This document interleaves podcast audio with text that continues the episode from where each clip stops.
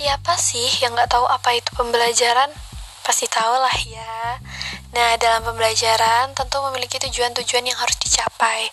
Dan untuk mencapainya memerlukan berbagai komponen-komponen dan di antaranya adalah sumber belajar dan media pembelajaran.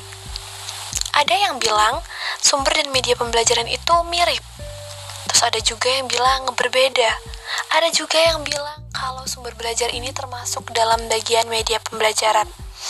Hmm, daripada bingung, di sini saya Ail sama Linda dari Offering A jurusan Pendidikan Sosiologi Fakultas Ilmu Sosial Universitas Negeri Malang akan mengupas satu persatu tentang apa saja sih perbedaan antara sumber belajar dan media pembelajaran. Oke, yang pertama saya akan bahas pengertiannya dulu supaya nggak bingung.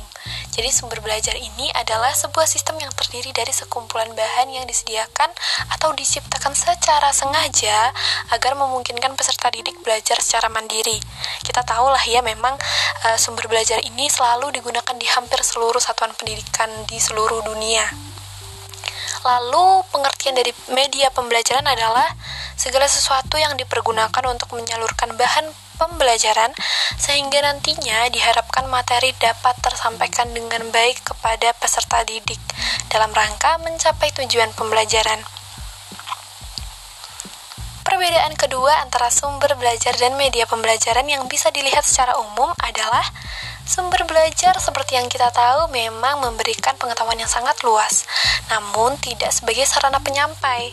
Jadi bisa disimpulkan bahwa secara umum atau arti secara umumnya sumber belajar ini adalah tempat asal-usul suatu pembelajaran, serta bersifat mandiri atau berdiri sendiri. Berbeda dari sumber belajar, media pembelajaranlah yang menjadi alat dan saran penyampai informasi. Dan seakan-akan media ini memiliki waktu serta ruang yang terbatas. Walaupun memang media ini tidak bisa selalu dipakai dalam pembelajaran ya, karena hal tersebut harus sesuai dengan strategi pembelajaran yang digunakan. Perbedaan ketiga yakni peran dalam proses pembelajaran. Dalam proses pembelajaran, tentu sumber belajar dan media pembelajaran ini memiliki peran yang berbeda, kayak drama Korea ya. Peranan sumber belajar kita akan bahas yang pertama yaitu sebagai jembatan bagi siswa dalam memperoleh pengetahuan. Lalu mentransmisi informasi kepada siswa yang dapat dikaitkan dengan pertanyaan-pertanyaan seperti apa, siapa, di mana, dan bagaimana.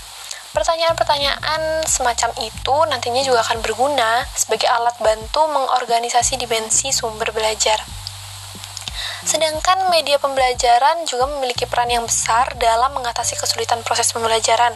Misalkan nih, ketika siswa membutuhkan alat untuk mengamati benda yang terlalu kecil, ada media yang dinamakan teleskop atau bisa dilihat secara langsung melalui video dan lain sebagainya. Lalu media pembelajaran ini juga bisa mengatasi perbedaan pengalaman peserta didik, lalu juga dapat meningkatkan minat belajar yang baru. Yang keempat, saya juga akan membahas manfaat apa saja sih dari penggunaan sumber belajar dan media pembelajaran.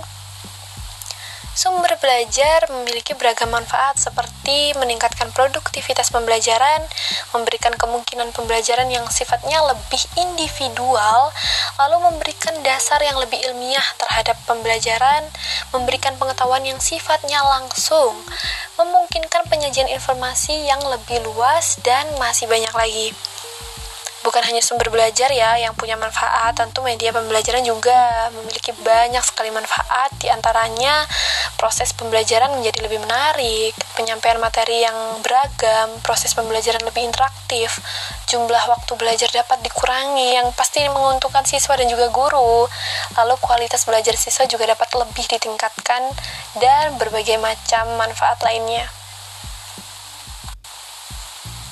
Baik, tadi saya sudah uh, sudah berbagi perbedaan-perbedaan tentang sumber belajar dan media pembelajaran ya, mulai dari pengertian, dilihat secara umumnya bagaimana, peran dan yang terakhir ada manfaat.